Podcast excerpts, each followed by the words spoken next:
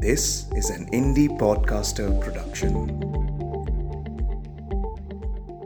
वह चिल्ला चिल्ला कर कह रही है, अरे घर गृहस्थी के काम में इतना खर्च हो जाता है, लेकिन पचास पैसे की दो हाथ लंबी रस्सी कोई नहीं ला देता मुझे। आखिर क्यों? कोई मुझे रस्सी ला कर दो ताकि इस मुए संसार से पिंड छूटे मेरा। आप सुन रहे हैं कहानी जानी अनजानी पीयूष अग्रवाल के साथ। चलिए आज की कहानी का सफर शुरू करते हैं।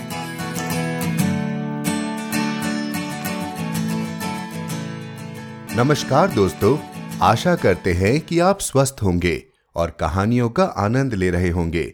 हमें जरूर लिखें hello at the rate Piyush Agarwal dot com पर और बताएं कि आपको कहानियां कैसी लग रही है, या कोई ऐसी कहानी हो जो आप पॉडकास्ट पर सुनना चाहते हो वो भी बताएं। तो जल्द ही हमें लिख भेजिए, आपके मैसेजेस का इंतजार रहेगा। कहानी से पहले एक खुशखबरी, स्पॉटिफाई ऐप पर हमारा ये छोटा सा पॉडकास्ट इस साल दुनिया भर में टॉप फाइव परसेंट पॉडकास्ट में गिना गया है। साथ ही हमें आप सबने चार पॉइंट आठ की रेटिंग दी है। इस प्यार के लिए आप सभी का शुक्रिया। अगर आप स्पॉटिफाई पर कहानी जानी अनजानी सुनते हैं तो हमें जरूर फॉलो कीजिए और साथ ही अपना रेटिंग भी दें। एप्पल पॉडकास्ट वाले भी अपना रिव्यू डाल सकते हैं। अब चलिए कहानी पर चर्चा हो जाए। आज की कहानी है परिवार और परिस्थितियों से लड़ते एक इंसान की कहानी, जो कहीं ना कहीं हम सब में छुपी एक कहानी है। कहानी का नाम है पैदल सैनिक, जो कि आशा पूर्ण देवी की लिखी एक बांग्ला कहानी है, जिसका अनुवाद रणजीत कुमार साह ने किया है। आशा पूर्ण देवी बांग्ला भाषा की कवयित्री और उपन्यासकार थी, जिन्होंने तेरह वर्ष की अवस्था से लेखन प्रारंभ किया और आजीवन साहित्य रचना से जुड़ी रही। उन्होंने लगभग दो सौ कृतियां लिखी, जिनमें से अनेक कृतियों का भारत की लगभग सभी भाषाओं में अनुवाद हो चुका है। उन्हें ज्ञानपीठ पुरस्कार से सम्मानित किया गया था। यह पुरस्कार प्राप्त करने वाली वे पहली महिला हैं। इनके बारे में और जानकारी के लिए हमारी website W W W dot Piyush Agarwal dot com पर जाएं। तो चलिए शुरू करते हैं आज की कहानी का सफर।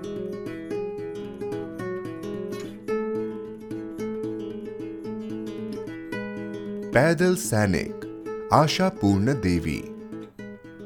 अब और नहीं झेला जा सकता। फिर शुरू हो गई है सावित्री की वही एक जैसी बकबक। थकी मांदी बकवास और धारदार बातों का एक अजीब सा घालमेल। और सहा नहीं जाता रे, जान निकले तो जान बचे। यह मुंह झौसा जमराज कितनों को न्योत न्योत कर ले गया, मुझे क्यों नहीं ले जाता रे।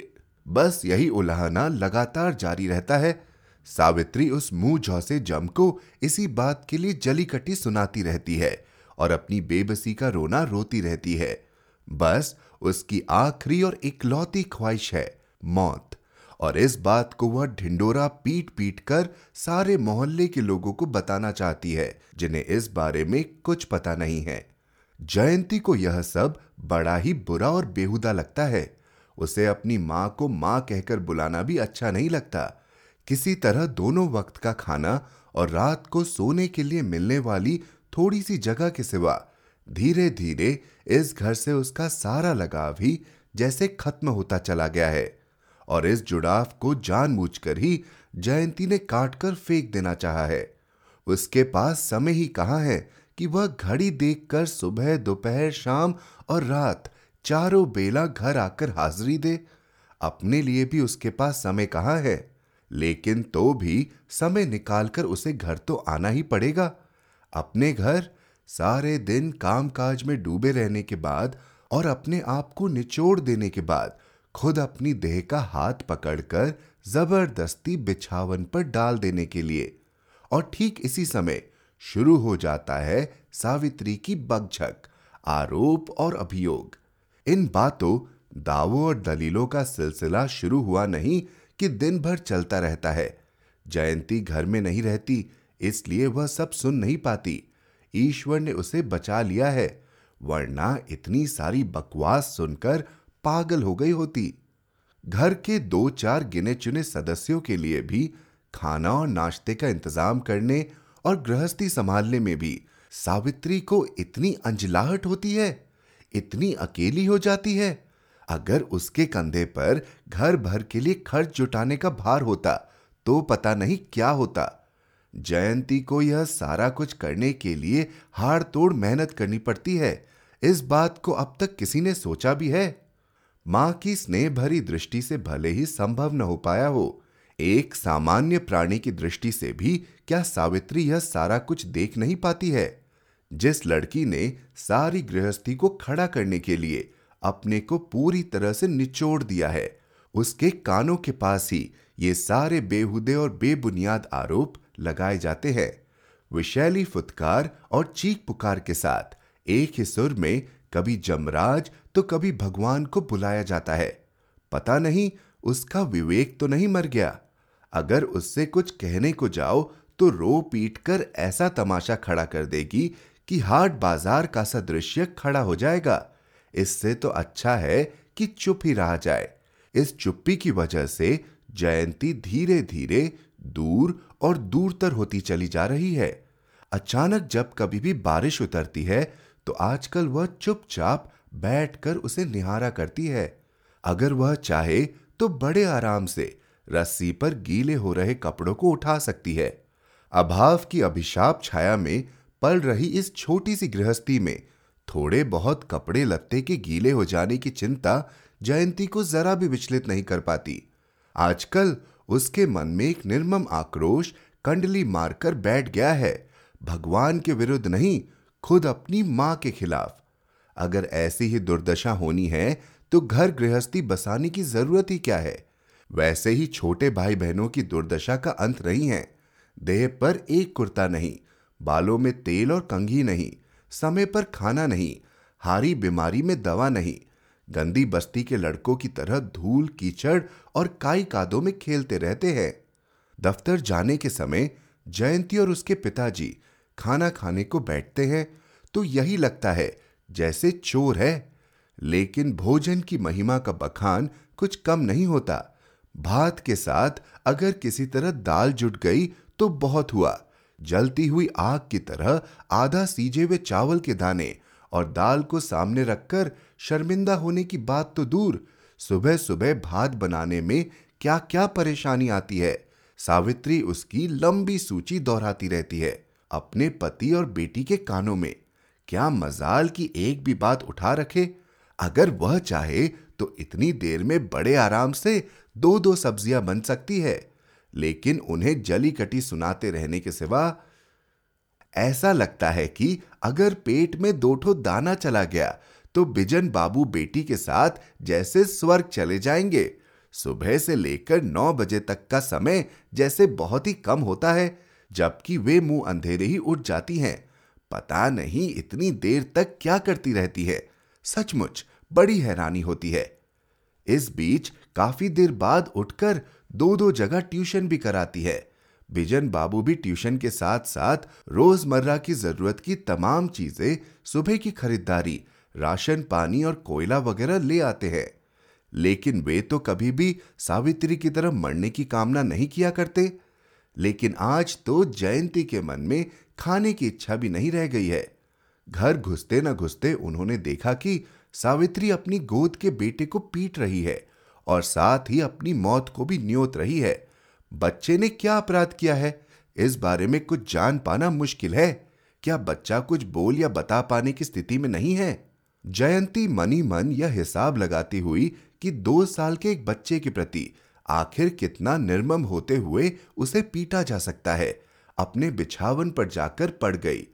और थोड़ी देर के बाद जब छोटी मीनू बड़े जतन से और आहिस्ता आहिस्ता चाय का प्याला रख गई तो उसने उसे धमक दिया, जा जाकर बोल दे कि मैं कुछ खाऊंगी नहीं, ले जा यहां से चाय। अगर कोई दूसरा दिन होता तो रूठने मनाने की एक पाली खेली जाती, लेकिन पता नहीं क्यों आज किसी ने परेशान नहीं किया। करेगा भी कौन, सावित्री के दिमाग का कोई ठिकाना है आज। लेकिन सोने के लिए पड़ जाते ही तो नींद नहीं आ जाती। बिछावन पर पड़े पड़े ही वह सुन रही है सावित्री की चीख पुकार, छोटे भाई बहन का रोना धोना और साथ ही खाना पकाने की छियुक छियुक की आवाज। बकझक का शोर थमना नहीं चाहता, मुंह जोर सावित्री है कि जमरात से भिड़ी हुई है, सारे देवी देवताओं को उल्हाना सुना रही है और मुंह चोर पति और पढ़ी लिखी कमाऊ बेटी के खिलाफ कमर कसकर खड़ी है। कुल मिलाकर वह सारे संसार और सारी सृष्टि के विरुद्ध अकेली लड़ रही है।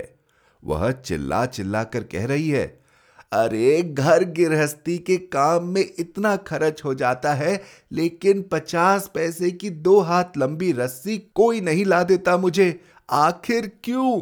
कोई मुझे रस्सी लाकर दो ताकि इस मुए संसार से पिंड छूटे मेरा। लेकिन कोई रस्सी लाकर दे भी क्यों, आखिर उसके हाथ में भी तो रस्सी बंध जाएगी, तभी तो तिल तिल कर जला रहे हैं मुझे।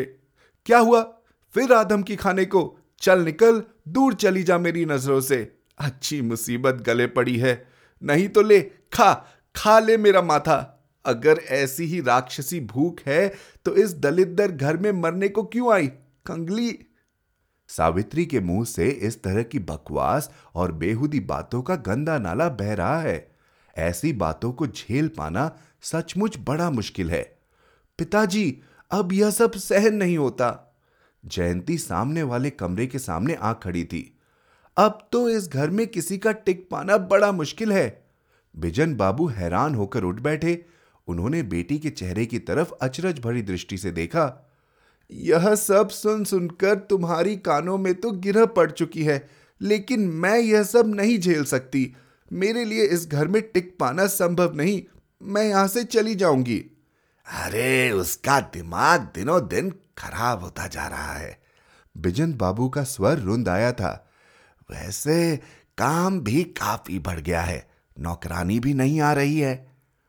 जयंती ने आहत स्वर में उत्तर दिया, घर बार चलाते हुए दाल भात सिजा कर रख देना ही दुनिया का सबसे बड़ा काम नहीं है पिताजी। बिना मेहनत होने की भी एक सीमा होती है, आखिर वह कोई पागल नहीं है। बिजन बाबू पत्नी की बिगड़ती जा रही आदतों का हवाला देते हुए एक बारगी बुझ गए। हाँ, बात तो ठीक ही है, आजकल जीना सचमुच दुभर हो गया है। आखिर मैं करूं भी तो क्या, कुछ कहूंगा तो घर कुरुक्षेत्र हो जाएगा। इसी डर से तो मैंने भी होठ से लिए हैं, लेकिन अब नहीं झेला जाता, कुछ ना कुछ करने की जरूरत तो है। कोई फायदा नहीं होगा जब तक कि यह नास पिटी विदा न हो जाए, सावित्री ने आगे जोड़ा। मैं भी क्या करूं, मौत भी तो नहीं ले जाती मुझे। पता नहीं जयंती कब पीछे से आकर खड़ी हो गई थी। दरवाजे की ओट से अंधेरे में से जैसे कुछ फूटा हो। दिन रात तो उसकी दुहाई देती रहती हूं, लेकिन मुंह जौसा काना जमराज सुनता कहां है।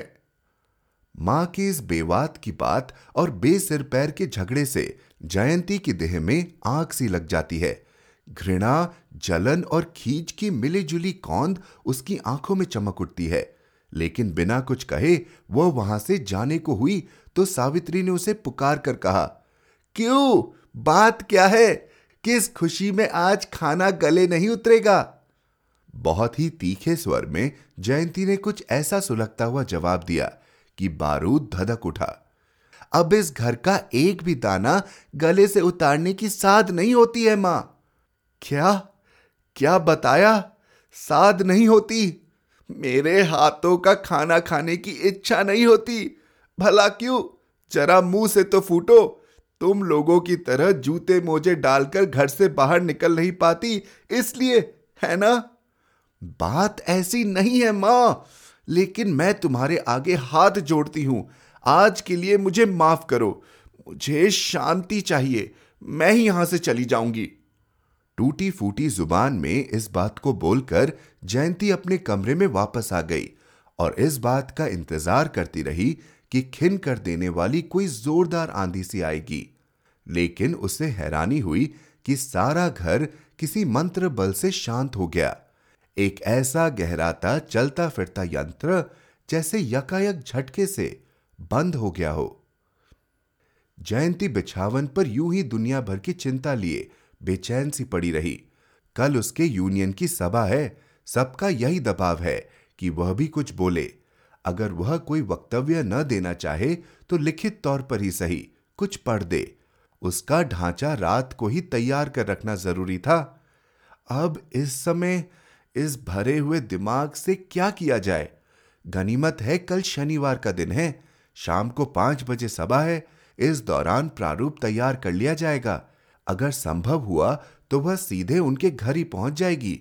अपने घर में तो लंका कांड चलता ही रहता है। वक्तव्य में रखी जाने वाली दो चार बातों की ओर यूनियन के सचिव सलिल सेन ने इशारा तो कर ही दिया था।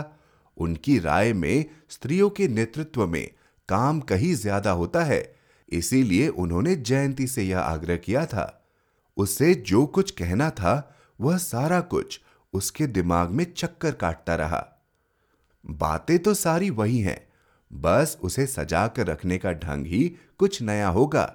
वही मालिक और मजदूर की लड़ाई, वही स्थापित और विस्थापित, श्रेणीबद्ध और श्रेणी विहीन, सरमायादार और सर्वहारा की एक दूसरे के खिलाफ लड़ाई। सवाल यह है कि आजादी की इस लड़ाई में बेहिसाब और बेशुमार सैनिक लड़े और मर मिटे, रसद और कुमक पहुंचाते रहे। क्या उनके जीवन का अंधेरा मिट सका? उन्हें याद रखने की जिम्मेदारी किन पर है? इतिहास के गौरवशाली पृष्ठों पर सोने के अक्षरों में जिनका नाम लिखा होगा। अगले कतार में खड़े सेनापतियों के त्याग और निष्ठा की ढेर सारी लड़ाइयां और लांछनों की कहानी को पढ़ते पढ़ते क्या किसी का ध्यान इन अभागों की ओर जाता भी है? जीवन की लड़ाई में हार गए और अपमानित किए गए पैदल सैनिकों की तरफ उमड़ते भावों की लंबी चौड़ी दलीलें बघारते चले जा रहे थे वह सज्जन। दिमाग को शांत रखकर और कागज पेंसिल को हाथ में ले इन्हीं बातों को लिखते चले जाने पर ही बात बन सकती है। लेकिन जब तक दिमाग ठंडा हो तब तक उसे नींद आ गई थी। कैसे घिनौने और बेहुदे माहौल में जयंती को रहना पड़ रहा है, इसे क्या सलिल सेन समझते हैं? आखिर कितनी देर तक सोती रही जयंती? यही कोई दो घंटे, दस घंटे या पूरे एक युग तक? ऐसा न होता तो बिजन बाबू इस तरह के दीन कातर भाव से पुकार क्यों उठते? जया, जया बेटी जल्दी उठ, देख तेरी माँ कैसे पड़ी है, हाथ पाओ कैसे सुन पड़े हैं। मैं मैं जरा डॉक्टर को बुला लूं। जया उठ बैठो, तेरी माँ हाथ पैर पटक रही है। आखिर यह कैसी भाषा है? आखिर वह क्या कर रही है? जयंती हड़बड़ा कर उठ बैठी और बेवकूफों की तरह ताकती रही। गले में गंजी डालते हुए बिजन बाबू रूंधे स्वर में बोलते जा रहे थे, और अब डॉक्टर भी क्या कर लेगा, सब खत्म हो गया होगा। अब तक थोड़ी सी भी हरकत नहीं और नस नाड़ी का तो पता ही नहीं चल रहा। बेटी तू जरा साहस से काम ले और माँ के पास ही बैठ, मैं जरा देख आऊं डॉक्टर आना चाहेगा भी कि नहीं, भगवान ही जानता है। पानी पीने को उठी और बस गिरकर बेहोश हो गई, मैं तो कुछ समझ ही ना पाया। बिजन बाबू जूते डालने तक भूल गए और नंगे पांव बाहर निकल गए। गनीमत थी कि डॉक्टर साहब आ गए थे, लेकिन वे इलाज किसका करते? पत्थर के टुकड़े का भी कहीं इलाज हुआ है? इसी बात पर तो विज्ञान आज तक पराजित है। हाँ, डॉक्टर ने इतना जरूर बता दिया कि सावित्री का रक्तचाप एक बारगी कितना बढ़ गया था आंकड़ों की सहायता से। सावित्री की दुबली पतली और पीली सी देह में रक्त का दबाव इतना ज्यादा बढ़ गया था। आखिर कब और कैसे? अचानक फूट पड़े उस रक्त प्रवाह ने दिमाग की नसों और रक्त कोशिकाओं को फाड़ डाला और किसी को, खुद सावित्री तक को, कुछ पता नहीं चला। पता चलता तो कोई ना कोई उपाय तो किया ही जाता। अजीब है यह बीमारी। चुपचाप और निरुपाय बैठे रहो और मौत की प्रतीक्षा करते रहो। बस इधर उधर भागने और हाय तौबा मचाने की जरूरत नहीं। अगर यह किसी बड़े घर का मामला रहा होता तो बेवजह जमीन आसमान को एक करने का नाटक जारी रहता, लेकिन कंगालों को यह सब करना शोभा नहीं देता। बिछावन के एक किनारे पड़े रहने के सिवा बिजन बाबू और कुछ करने की स्थिति में थे भी नहीं। सुबह होने पर एक बार डॉक्टर को खबर दे देंगे और इससे ज्यादा क्या भी किया जा सकता है। सावित्री की सारी संवेदनाएं मर चुकी है। यह सोचकर घर के सारे लोगों की अनुभूतियां खत्म हो गई। सारी रात जगने के चलते दूसरे दिनों के मुकाबले चाय पीने की इच्छा बिजन बाबू के मन में और अधिक जग गई थी और यही हाल जयंती का भी था। छोटे बच्चों ने भी उठकर रोना धोना शुरू कर दिया था।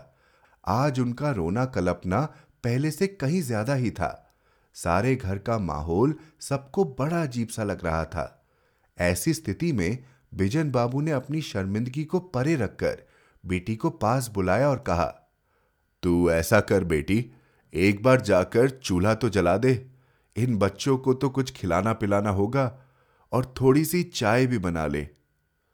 जयंती को नौकरी पर भी जाना है। आज यह बात उनके मन में आई भी नहीं थी शायद। जयंती मानो नींद से उठी। अच्छा, तो आज से उसे यह सब करना होगा। ओह, लेकिन रसोई घर में आते ही बेचारी के पांव जम गए। वह कहाँ आंख सुलगाए, अपनी साड़ी में। चूल्हे के गले तक तो राख की ढेर जमी थी, ठसाठस। इन सारी राख और जले कोयले का क्या होगा। सारे रसोई घर में बर्तन भांडे बिखरे थे, पीने औंधे पड़े थे। मीनू और सानू की आपसी लड़ाई की निशानी के तौर पर पानी के गिलास इधर उधर बिखरे थे। लगता है पिछली रात यह सारा कुछ सावित्री धो मांझ नहीं पाई थी। हर रोज हर रात जब सारा घर सो जाता है तब सावित्री के अगले दिन का काम शुरू हो जाया करता था। बर्तन धोना मांजना और घर की सफाई, चूल्हे की झाड़ पोछ और कोयले तोड़ना, साग सब्जी काटना कूटना और मसाले पीसना, ये सारे काम चुपचाप किए जाना, और वह सब भी इतनी कम रोशनी में ताकि घर के लोगों की नींद न टूटे और न ही मिट्टी का तेल ही ज्यादा खर्च हो। क्या जयंती ने आज तक देखा भी है कि सावित्री कब सोने गई? लेकिन आज सावित्री के बारे में कुछ सोचने की जरूरत नहीं है। वह सारी दुनिया से आंखें मूंद कर सोई हुई है, शायद जयंती को सबक सिखाने के लिए ही। अब इस घड़ी जयंती क्या करे? जूठे और बासी पड़े बर्तनों को धोए, पानी डाल डालकर कमरों की सफाई करे, चूल्हे में अटी राख निकालकर फेंके और इसके बाद गोईठे कोयले और लकड़ी से उसे सुलगाए। जब वह आग पकड़ ले तब क्या करे? चाय बनाए, और सिर्फ चाय ही नहीं, भात और दाल भी, दूध और बार्ली भी। सुबह, दोपहर, शाम और रात को, फिर अगले दिन। चाय की आशा में बैठे बैठे बिजन बाबू एक बार तो बुरी तरह निराश हो गए और बच्चों के लिए कुछ नाश्ता लाने के बहाने बाहर किसी दुकान से ही चाय पी आए। सावित्री की हालत देखकर उनका मन प्राण हाहाकार कर उठता, लेकिन चाय की तलक तब भी बनी हुई थी। अब और किसी भी दिन उस बड़े कांच के ग्लास में भाप उबलती गर्मा गर्म और भरपूर चाय हाथ में लेकर सुबह के समय सावित्री उन्हें पुकारा नहीं करेगी, जिस पुकार को सुनकर उनकी नींद टूट जाया करती थी। इस बात को सोचते सोचते वे अन्य मनस्क हो उठे और चाय की प्याली पी चुकने के बाद भी उन्होंने उसे एक बार होठों से लगा लिया। अरे, और एक प्याली चाय लीजिए ना। किसी सज्जन के ऐसा कहने पर उनका ध्यान टूटा। आजकल बारिश के दिनों में, अरे सुना नहीं तुमने, इधर एक प्याली चाय। आ, नहीं नहीं आ, रहने दीजिए, कहकर बिजन बाबू तेजी से उठ खड़े हुए। लेकिन इस जयंती को क्या हो गया? मूढ़ी और चना चबेना के बूथ पर अपनी भूख दूर भगाने वाले चांदू और खोका ने भात खाने की रट लगा रखी थी। बिजन बाबू अधीर हो चले थे। उन्होंने बेटी के पास जाकर चिरौरी की, आखिर भात का क्या हुआ जाया? अगर बन गया हो तो ये दो कौर खा तो लेंगे, दो चम्मच दूध डालकर। अब तो इन्हें संभाल पाना सचमुच बड़ा मुश्किल है। भात? बिजन बाबू क्या कोई सपना देख रहे हैं? अभी अभी तो बर्तन साफ करके उठी है जयंती, गंदे कपड़े लत्ते का अंबार पड़ा है और नल से पानी कब का गायब हो चुका है। मीनू ने दीदी पर तरस खाकर चूल्हे में आग सुलगाई थी, लेकिन फिर पता नहीं ठंडा क्यों पड़ गया, ईश्वर ही जाने। इस बीच जयंती नहा कर आ चुकी थी और चूल्हे के मुंह पर हाथ से पंखा जल रही थी। उसका हाथ अकड़ गया था। बर्तनों में एक बूंद पानी नहीं भरा गया था। अगर चूल्हा सुलग गया तो वह उस पर भात वाली हांडी आखिर क्यों कर चढ़ाएगी? अरे भात बना कि नहीं? तभी बिजन बाबू ने सवाल दोहराया।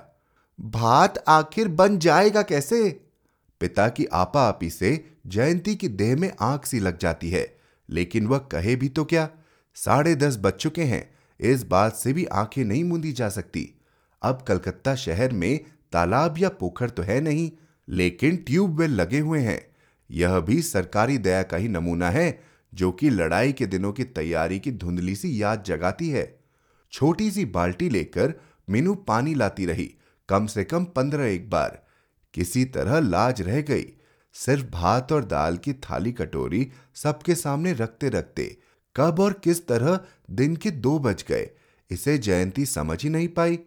उसे अपना खाना समाप्त करते करते तो तीन बज जाएंगे इस तरह। फिर सारा रसोई घर धोना है, सारे घर में झाड़ पोछा लगाना बाकी है। अभी घर कल से बासी पड़ा है, बर्तन धोने हैं, दोनों वक्त के कपड़े धोने भी जरूरी है जिनका ढेर पड़ा है। साड़ियाँ, कुर्ते, गंजी, कथरी, चिथड़े, दस्ती और न जाने क्या क्या। इन सब के बाद फिर चूल्हे से जूझना, फिर वही भात और दाल, इसके बाद फिर अगले दिन की तैयारी। अगर ऐसा न किया गया तो उसके अगले दिन फिर ऐसी हड़बड़ मचेगी और अफरा तफरी होगी और कोई काम समय पर न होगा। काम भी तो कोई इतना ही नहीं है, और भी ढेर सारे काम हैं जिनके बारे में जयंती कुछ नहीं जानती।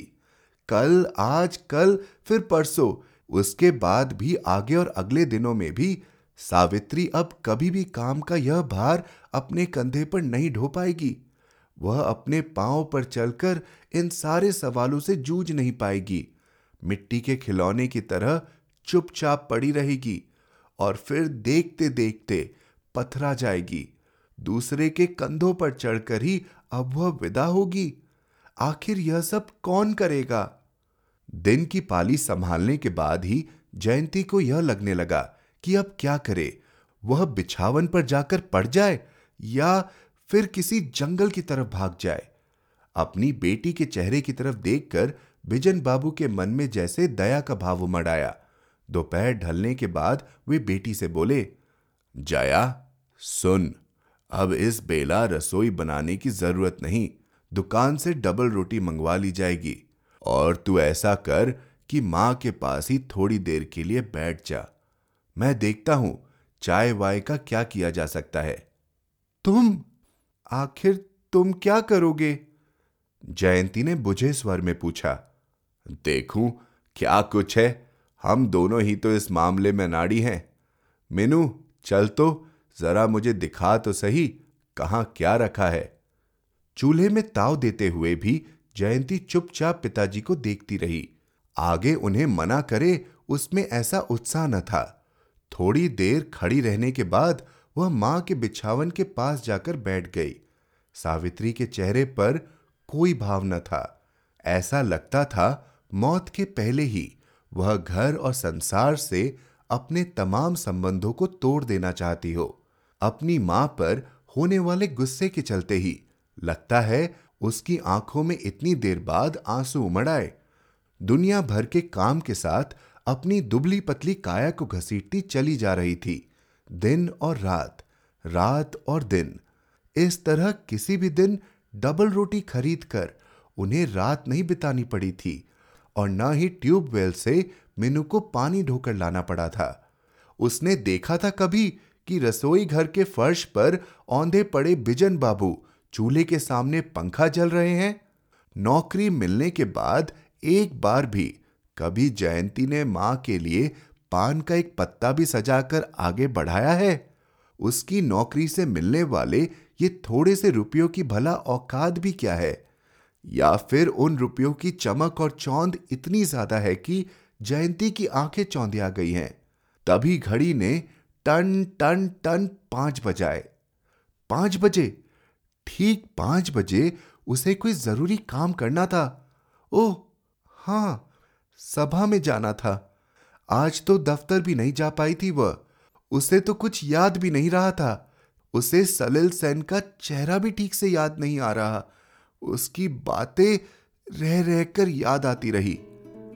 पैदल सैनिक कौन है वे? सिर्फ लड़ाई के मैदान में लड़ने वाले सैनिक, या कारखाने में काम करने वाले मजदूर।